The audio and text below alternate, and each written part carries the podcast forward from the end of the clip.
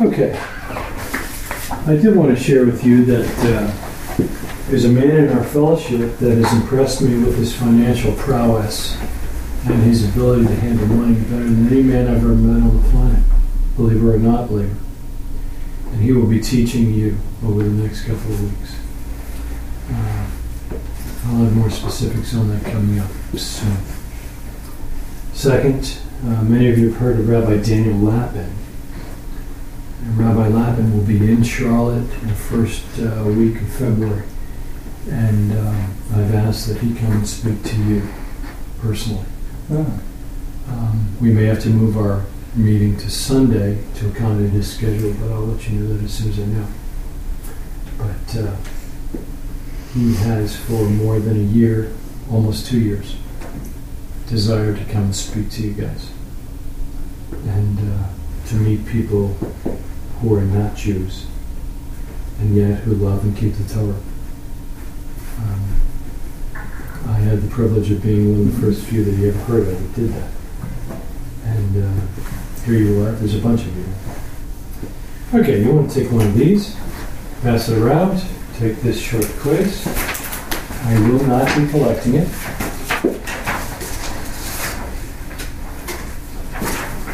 Should we start now? You may start now, sir. Thank you. This is not an open book test.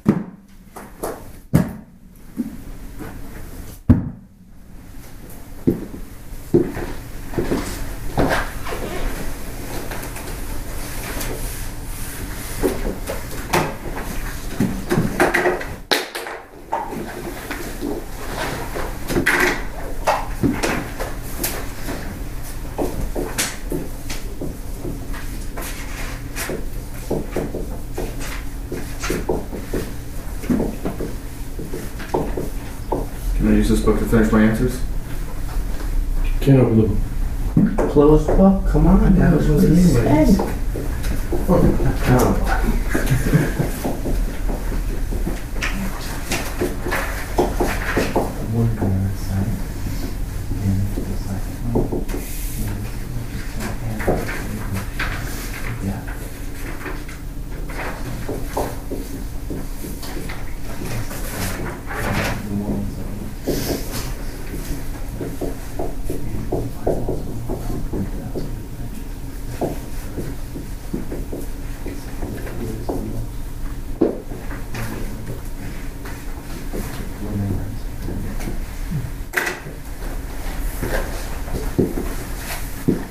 Everybody done? That means more time. Too bad. Okay.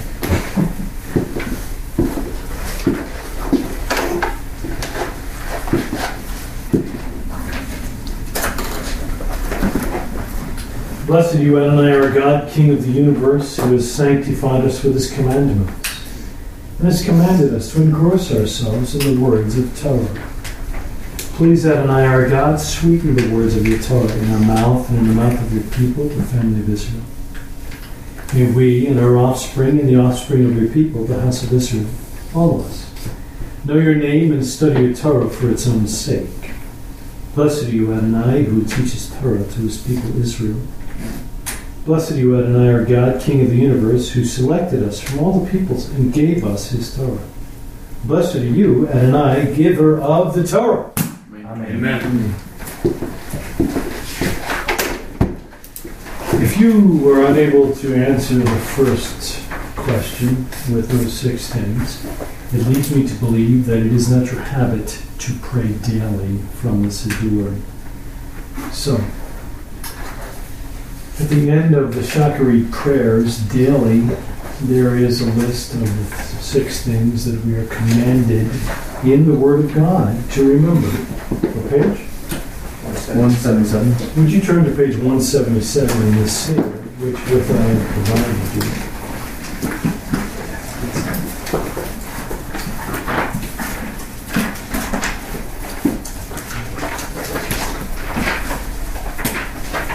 Leave it to the sages of Israel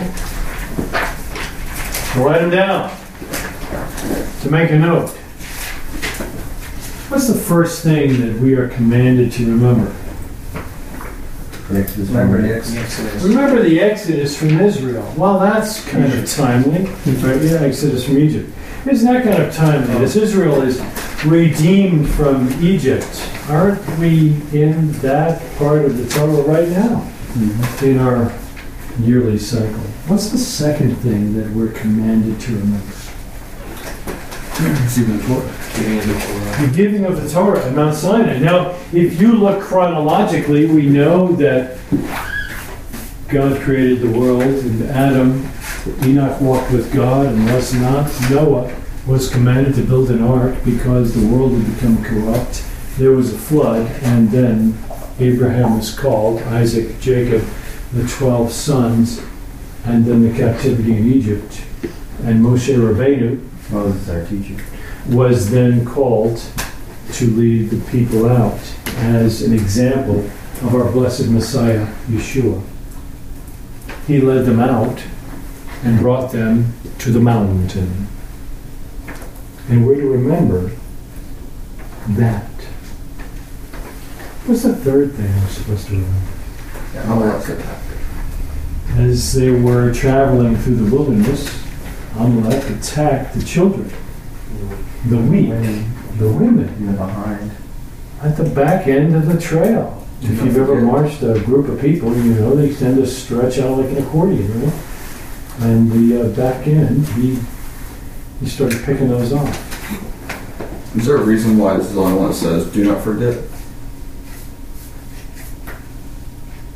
Um, this one is odd if you look at the scripture specifically. Remember, not to forget that his name might be not remembered, and it would be blotted. I mean, it's you know, it's a weird. The golden, the golden calf says, "Do not forget too." Yeah. There's a couple like that, but the one with Amalek is unique. because you need to remember to forget. Not to forget to remember that we need to forget. I mean, it's, it's yeah, it's, it's a weird deal. So Amalek. So why do you suppose we're supposed to remember this guy? Well, doesn't the scripture also say that we're at uh, war with them for Exactly. perpetual Exactly. generations? Yeah. When when we had Antiochus Epiphanes, and later on, even with the Nazis, it's the spirit of Amalek. And we see that in Purim, which is the next festival that's coming up for us in just a little while. What's the fourth one? Okay. The Golden Calf. Now, why do you suppose we need to remember that? That didn't seem to be a really good thing to remember. To be stupid again? Wouldn't that be good, right? What's, what's the bottom line nine dollar word that we need to remember with the Golden Calf? Idolatry. Idolatry. Is there anything we need to worry about with that today? I mean, how many of you are, are doing golden calves? Anybody? Nobody? I think uh, uh, a remez from that is that we need to worship Hashem in the ways that He prescribed. Amen. What's remez? Hint. A hint. It's a reminder from one scripture to another. Yeah, we need to worship Him in the way that He determined. That's why if killing bulls and goats and whatnot and pouring out that blood for Him, killing an animal for Him in His temple, at His discretion, at His direction, is abhorrent to you, um, maybe you serve a different God. I, you know, I, I watch Indiana Jones movies and I watch these cannibal people thing doing some weird stuff, and I think that is so far removed from my white bread American self. But it's really not that far at times from what God commands of us. We're just in a situation in the culture where we completely bleach it out and forget about it. Okay. So idolatry is, is a big deal. Um, in an Orthodox home, you're not going to find a statue of St. Christopher. Um, you're probably not going to find a statue of Mary. anything, are you? Because they don't want to make a graven image. They don't want to fall into idolatry. What is the biggest, number one, grade A, government inspected, all American idolatry focus in America? TV. Television. Absolutely. Absolutely. And the fifth item, of which we should not forget. Period. Miriam. Now, that seems odd. What are we supposed to remember about Miriam? Or uh, Lashon Hara. Lashon Hara. She spoke against the Lord's anointed. Mm-hmm. What, what does this remind you of when I when I, I mention speaking against the Lord's anointed? Sons of Korah. Sons of Korah. That's not the one I think of, but that's good. Elijah. Second. Elijah. Elijah? Elijah. I don't get it. Okay. Okay. What was your question? What is it, Remez, the hint, what is it that I think of when I think of Miriam speaking against the Lord's anointed? Um, the one that spoke against the uh in the New Testament, he like blinded him. Okay, that's good. That's not the one I was thinking of, but that's good. Paul was blinded, right? Simeon, the uh, uh, Simon the sorcerer was blinded. Uh, both of them spoke against the Lord's anointed. Who did Paul speak against? Yeshua. Who did Simon the sorcerer speak against? The Holy Spirit. Right? He was struck blind. That's not the one I'm thinking of. Maybe David Hamelech and, and Shaul. He, Okay. cut his. He cut his. But he was very careful about it. He was very careful about it. He wouldn't lift his hand against the Lord's anointed. Excellent, excellent. No, this person did not realize he was speaking against the Lord's anointed. And when it was brought to his attention, ah, wait a minute. Oh, okay. Ananias and S- No, Paul. Yeshua. I know, I'm sorry, Paul himself. yeah. Yeah, I didn't know he was the high priest. Paul. Whitewash wall. Whitewash, yeah, you're just a whitewashed wall. I mean, this is terrible. What, you know, who are you to have me struck across the cheek? You're just a dog. What's up with that? And someone close to him said, Paul, Would you speak against the high priest that way? Paul jacks himself up and says, Whoa! What? I didn't know you were the high priest. It's against the command to speak against the Lord's anointed. This guy is a maggot. He's doing wrong. But he was still the Lord's anointed. I would encourage you. In our own culture, in our own day, the President of the United States is my commander in chief. And I respect, and I have in, in past years served that office. He is President Obama. He is never Obama. The riffraff can do that. We may not. He was placed there by God, whether we like it or not. And he is our president. We need to treat his office with respect, even if we disagree with the man, his policies, his personal whatever. He is the president. Amen? Amen. And what was that last thing that we're supposed to remember? I, I can't remember. Shabbat. Remember the Shabbat, to keep it holy.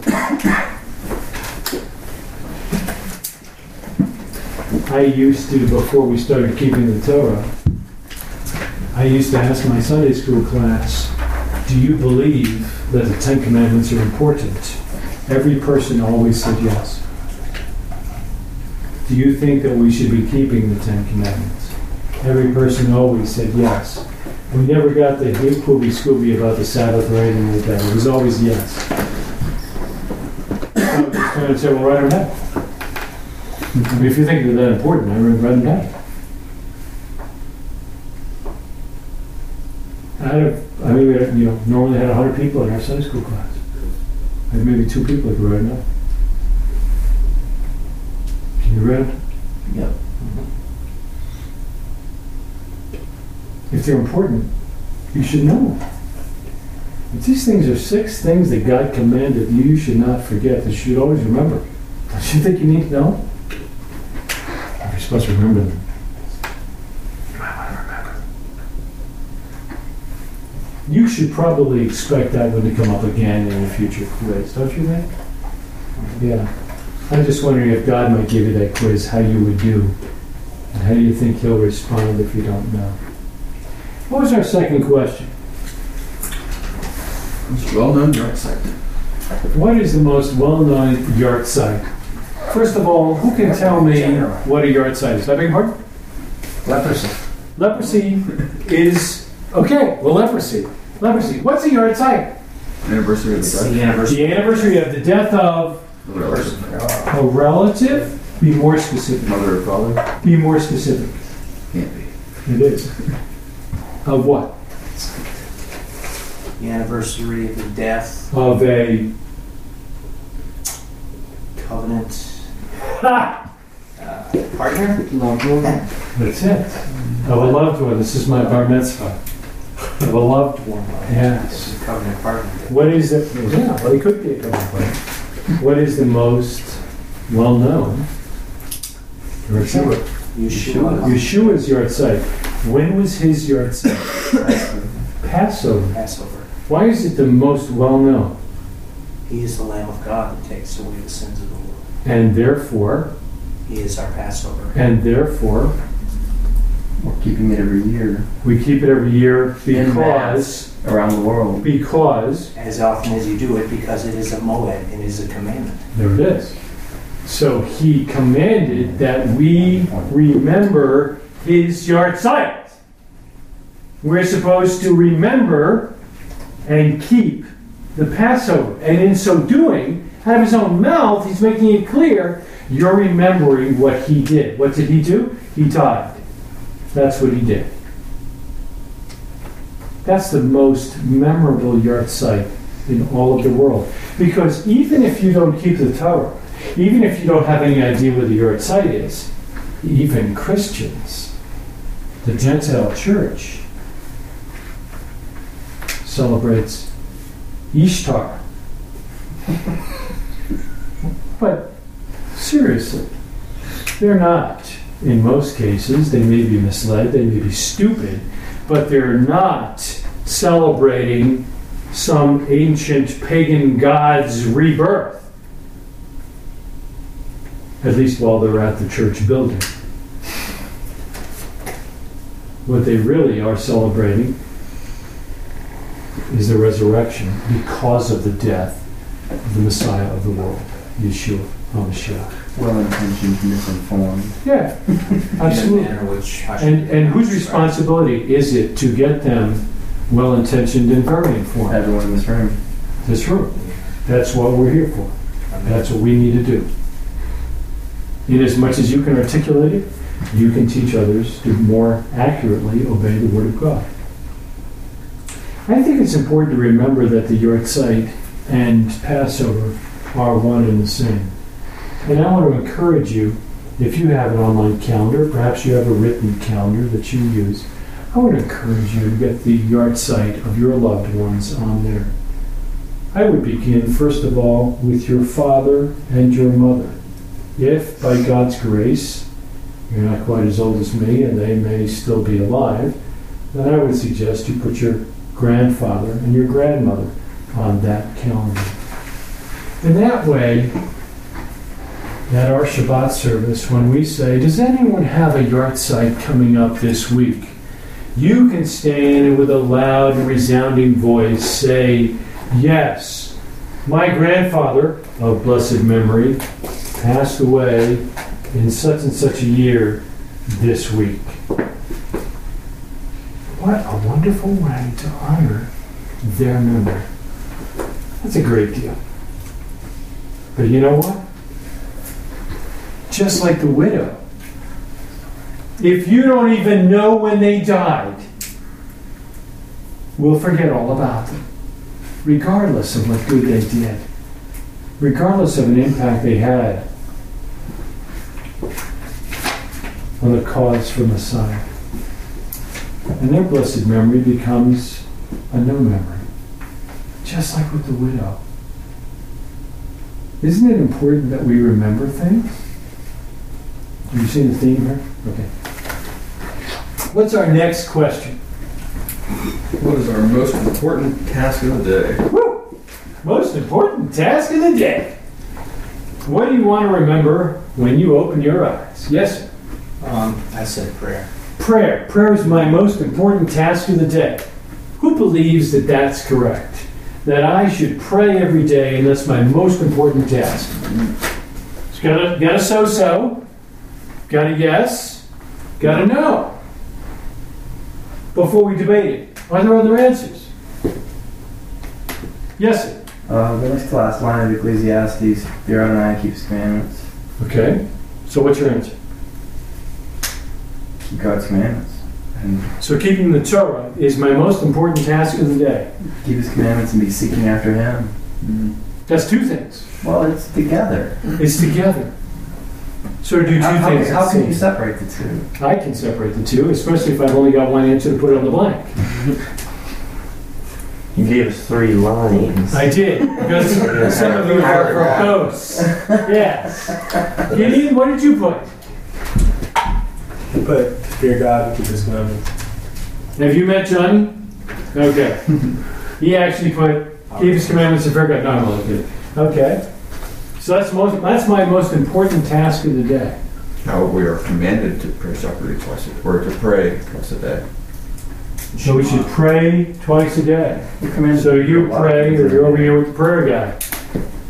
So should I keep the commandments or should I pray? Or is praying keeping the commandments? Exactly. we pray, is keep the keeping commandments. Yeah. I would say so. I, Like that. I paraphrase here prayer with God connection, basically. When we pray, we commune, Mhm. we connect with Hashem. Okay. And Right. without that I that- connection, then the rest of the day is kind of empty and meaningless. Okay. Yeah, I put the same thing, to tell you the truth. Prayer. To tell me the truth. Yes. So, I, were you gonna lie prior to this? Nope. Just check. Just wanna make sure. Yeah. Did you guys, what'd you guys put? Uh, I put pretty much the same, like with like devotions. Devotions. How about devotions? Most important thing of the day. How is it? Having time with God. Having time with God, a devotional time. Peter? I've amended mine. I've put prayer. You changed yours to prayer. No, I amended. Amended. Appended. What'd you have before you amended and appended? Not sin. Not sin. I, I don't have any successful days.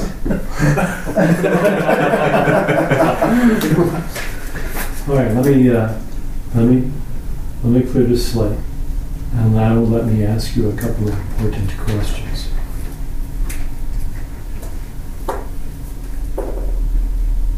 I asked you what the most important thing you do in the day is. Does it strike you as odd or sad that there wasn't unanimous understanding of what the answer is? Hmm. Forget what the answer is. Doesn't that strike you? Slightly. Doesn't that bother you? I can tell you if you stand up here, that bothers you. It Priorities. bothers you. What's your highest priority of the day? Some say prayer. Some say keeping the commandments. Others say not sinning, which is different than keeping the commandments, right? There's a nuance there. Some say having devotions and a time alone with God. Is there a right answer? Or not? I think so. Hmm. Fellowship with Adonai is, at, to me personally, is the ultimate answer throughout the day. How long have you been married? 30 years. I've been married 28 years. I agree with him. What do the sages say? How does the day begin? Try to read. Before you even open your eyes. Yeah. While your eyes are still closed, what do you do? Thank Bless God. God. Bless God that your soul has returned to your body. Yeah. Blessing for life. Yep. Breath again. So, what, according to the sages, is most important? None of you have really answers. What was most important is that relationship. Thank you, Lord, that you've given me breath again, and I've got a day ahead. Now, what are you going to do when your foot hits the floor and you're dropping out of the pajamas? Devotion time and prayer and time alone with Him, absolutely important. As I'm walking through the day, what was it I prayed about? That I would have the strength to recognize the temptation and see it as such and obey your commandments. So you started building block. That's it. Boom, boom, boom, boom. I would say the number one thing that you need to do every day is to sanctify His name throughout all the earth. That's the right answer. How do you do that? With a relationship, with not sinning, with praying to Him, with having a devotional time. Because then people look at you and they go, "You're uh, you're different." I don't know what it is, but uh, you wear that weird size, jean, size jeans. No, it's there's something different. You seem to not get upset when everyone else gets upset. You seem to be very particular about what you will and will not do. You seem to pause and reflect upon whether something is appropriate. There's something about you that causes me to realize that there's something missing in my life. What's missing in their life? Is it obedience to the Torah? No. Is it a lack of a devotional time or some kind of home? Home? No. What's missing? Relationship. The relationship. That's most important. That's what makes the difference. And it leads and feeds to all the rest. That's what we need to recognize and remember. Right? Because that's what makes you want to have the devotions. What, that's what makes you want to pray. That's what leads those prayers in the right direction, is that you have this relationship. You understand His commandments, and His commandments are His will and wisdom for how we will walk. That is life itself. Somebody say amen. Amen. It's a lot. I, when when you mention marriage, it, I mean I'm fairly new at that, but it really does come down to relationship. If your relationship with your wife is you can't do anything else. That's right. Everything flows around You're the exactly right. relationship. It is no accident. He used three ways to describe himself and his relationship with us, to us. What are those three ways? Shepherd and his flock. Shepherd and his flock, Marriage. the marriage relationship, and finally, Father and father and son. I was listening to a woman recently who said that uh, she understands who God is and how he reacts and how he acts towards his people because she looks at her father and recognizes that the love and the care and the relationship she has with her father is an example of the relationship that she should have with God. And it's a great word picture for her. And she's met a, a man who doesn't have that. And he's lacking. There's an emptiness, there's a void, and, and she's concerned about that.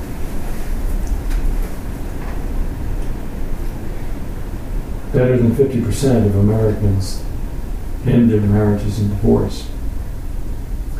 And Joe and I are in an extraordinarily small minority. But the bottom line is that the closeness and oneness and openness and the ability to just bury your soul and forget about pride before you're is truly the way God would have us to act with Him. He's not looking for the bravado. He's not looking for the macho. He's looking for the bare emotion. And he wants that. And he wants to offer that.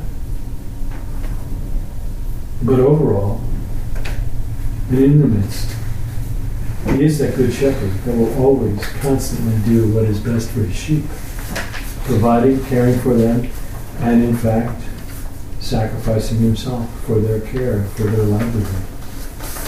That's a wonderful thing.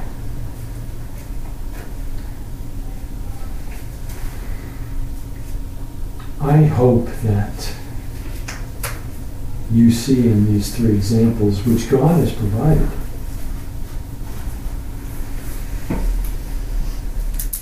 one who is yearning for you, one who's yearning for a relationship with you. You know, it's impossible. I get up long before my wife every morning. It's a fact. Every day, I always get up before she does.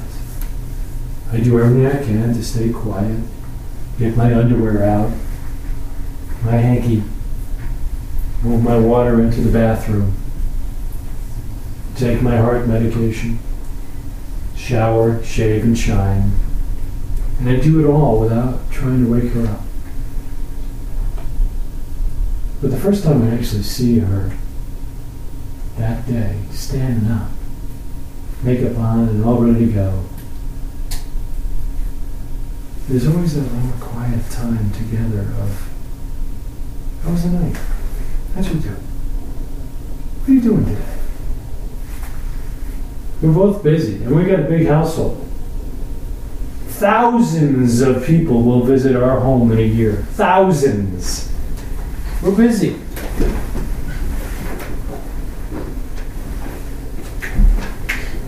The time with her is precious. And I, I hope, even though most of you are not married, you would understand that. That is exactly what God desires.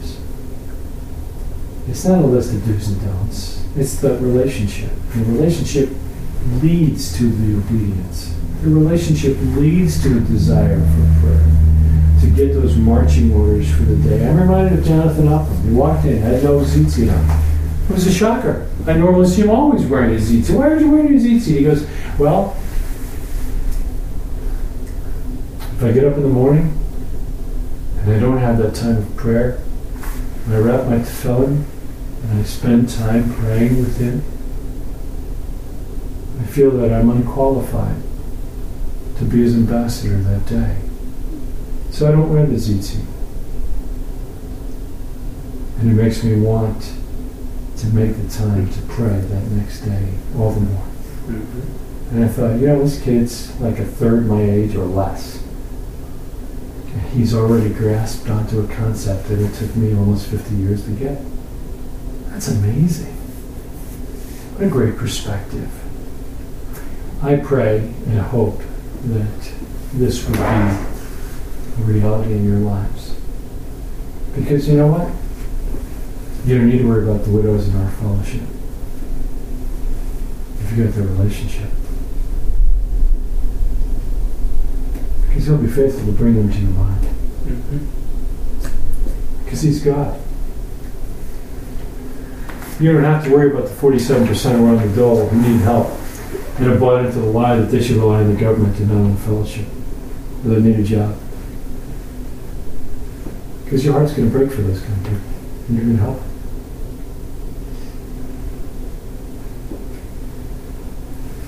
Of course, I would imagine you probably remember the six things that he commanded you to remember because it's important to him. Eventually, it becomes important to you. Amen?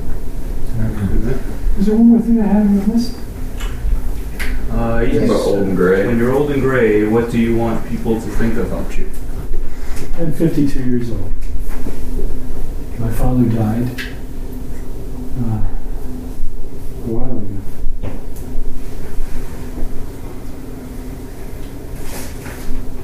When he died, I thought he was the greatest man that ever lived. I never thought poorly about my father. And I always saw examples of righteousness from him even though I was uncertain, we're absolutely convinced he did not have a relationship with our Lord and Savior until the end.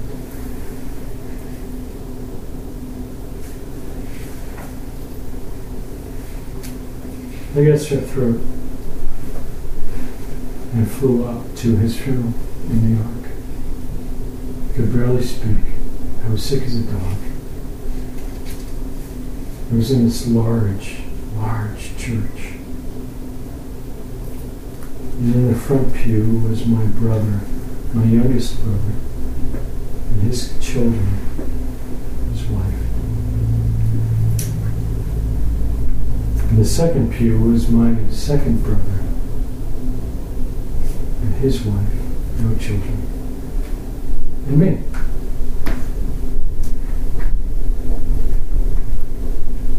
And I got to speak.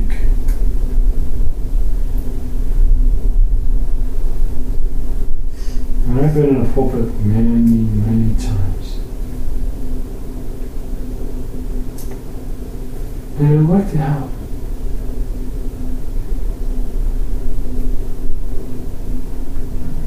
Aside from my two brothers and their wives and children, there were three or four women in the back row of the church. That church was empty. There was nobody there.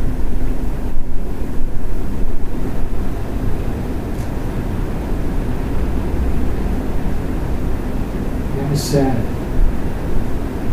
I'm still sad.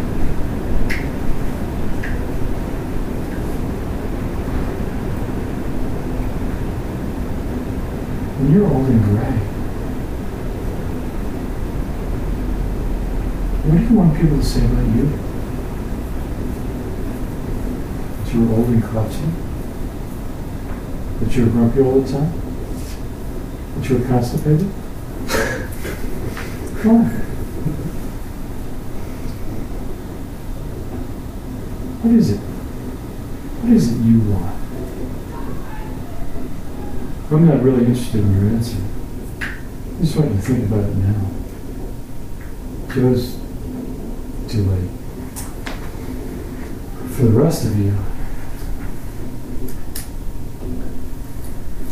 wise man once said, "Be careful what you wish for when you're 20, because when you're 40, you may have it."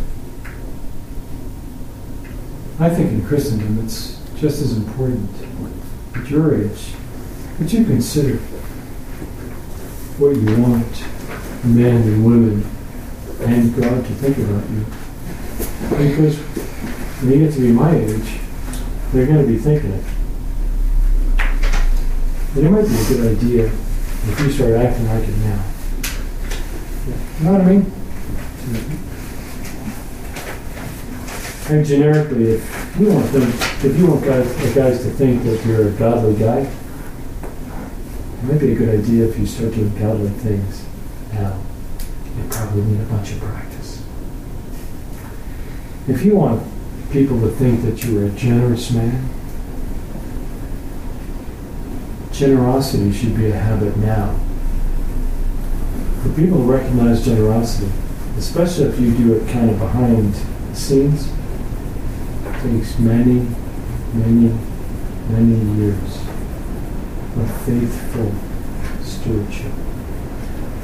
If you want people to think that you're a man of the word and that you know the Bible, well, gosh, 12 year old Orthodox Jews, 12 year old Orthodox Jews, did you hear me? 12 year old Orthodox Jews have most of the Torah memorized. Talk about being people in the book. We should be ashamed. We've got more than memorized. It'd be a good idea to start early. So what did you pray? Or how about tainted the well? Nobody wants to see. Yes. Well, I want to kind of bounce off of that, that, you know, we should live our life. You know, a friend of mine kind of said jokingly, but I think he was also serious that we should live life so that no one has to lie about you at your funeral. And so if, if, if you're if you're going on that, that right there should already kind of get you headed in, in a somewhat good direction. But it's um, but the idea behind uh, the gray hair and everything with this one is that you know in with our age is supposed to come more wisdom with more experiences. This person's done this much more than i've had the opportunity. This person's uh, you know ideally had more time to uh, work on his relationship with god. He's had more trials and difficulties uh, so you know, I could learn from them, you know, and what you know ways that they handled them, or you know, it's, there's something about experience, you know, with, you know that there's no real way to put a price on that. I mean, we'll we'll, we'll put that we, we we can today, but time is arguably our most valuable commodity, you know, as I would- people. I would argue that there is a difference between a gray-headed man and a wise man. Absolutely, I'm not I'm not contesting that one bit. Is to start at the beginning and say, I don't want to just be an old guy. Absolutely. I want what the scripture describes I should have. Not as a reward, No, but as a result. results. Just This, way you of living the No, life. sorry. just stretch it. Yeah, that's right. Anybody else?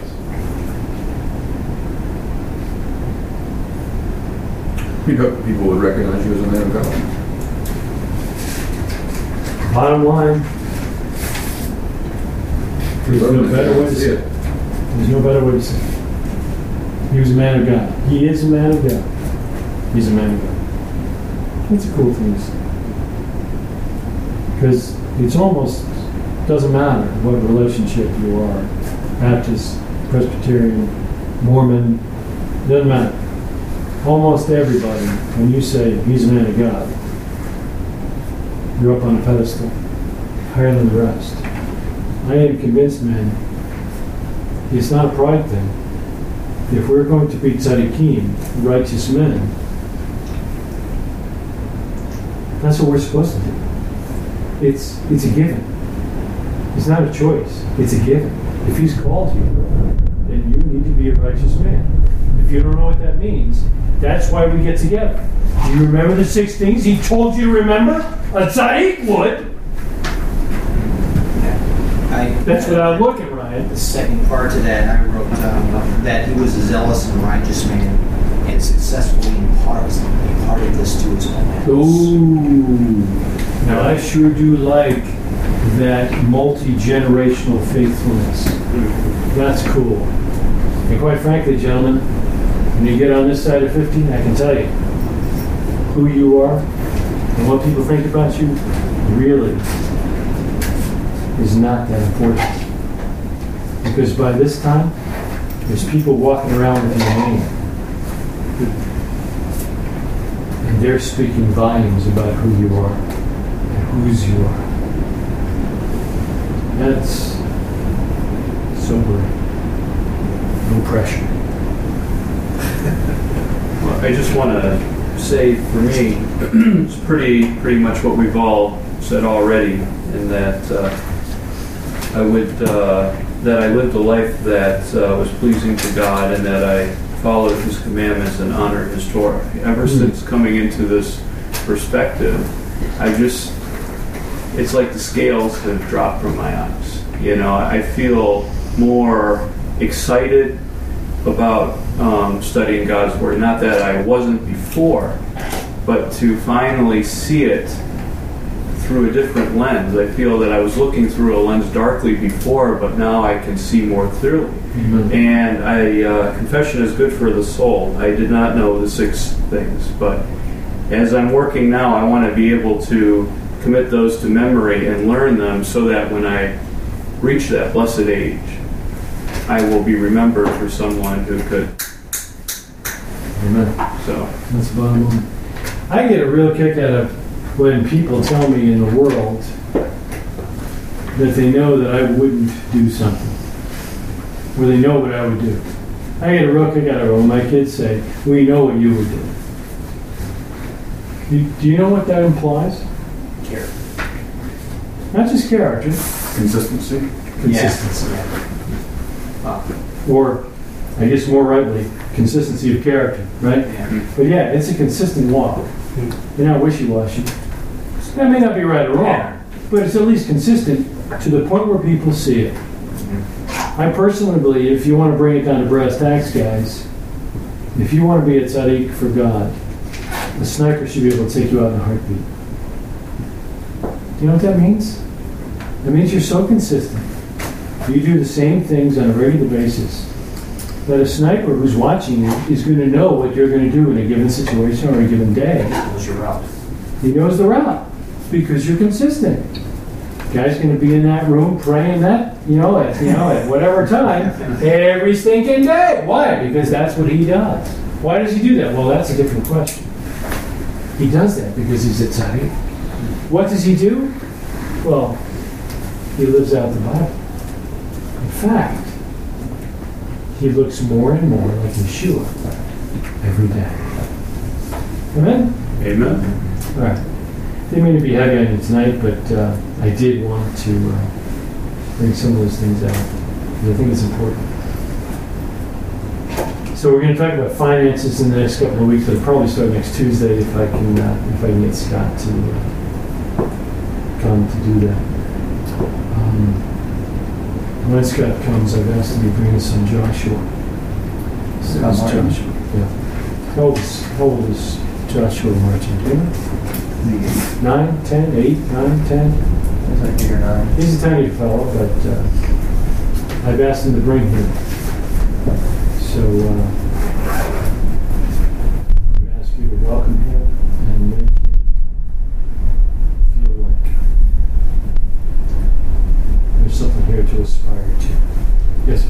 also, for the people in here, I know you've talked about it, you know, in either on a, over the Shabbat table or something, um, why it is that Scott's not able to join us on Tuesday night? Yeah, just to absolutely. Let, just to let the men Yeah, that's a know. good point. Um, Scott Martin has held me accountable for almost 20 years. When I met Scott, I had five children, and I'd been married 20 years, and he had been married 20 years. He got married in the same year I got married. He had no kids. I had five. And uh, we bonded, we're elders in uh, a couple of churches together, and deacons and all that. And uh, he ended up adopting four Korean children and has raised them now. And uh, they're adorable. And uh, he is generating multi-generational faithfulness without question. Um, but he's at a period in time with his children where he needs to be with them. He needs to teach them and spend every waking hour with them. He is an executive, a very high executive um, in a bank, and has absolutely no time during the day. Leaves long before day, comes home long after day, and uh, he spends every evening with those children and teaches them. So if you've ever been here for our Shacharit prayers and you hear those little kids singing, They're louder than most of the they guys. sure are. And so is his daughter singing the girl's part. So you wonder why or how they know those.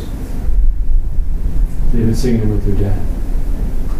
So uh, he is uh, he has made it clear God's called him to be a father right now.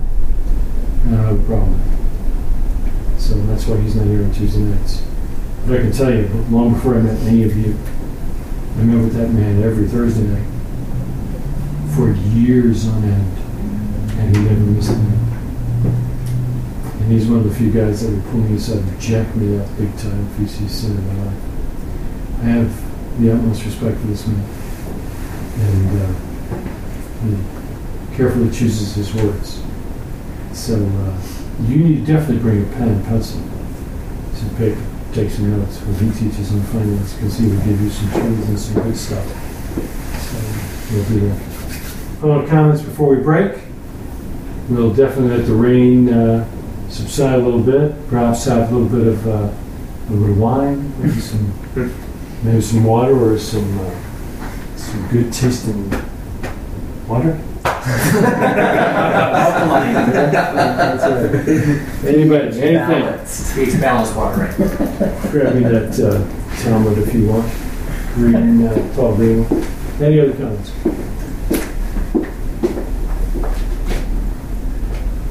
I am looking for emails from you on things that you don't know how to do, thank thank you, things that you want to learn, things that you need review on, things that you just don't understand and you have questions on. This class is absolutely motivated, designed, and focused on your needs. You an email? I teach what's on my heart, and you may get banged up a little bit. That's up to you. May it be your will, and Adonai our God, that a mishap not come about through us. And may we not stumble in a matter of Torah and cause our colleagues to rejoice over us. And may we not say regarding something which is tamei that it is tahor, and not regarding something which is tahor that it is tamei. And may our colleagues not stumble in a matter of Torah, and we rejoice over them. For Adonai grants wisdom. From his mouth come knowledge and understanding of God. Unveil our eyes that we may perceive wonders from your Torah. Amen. Thank you, man.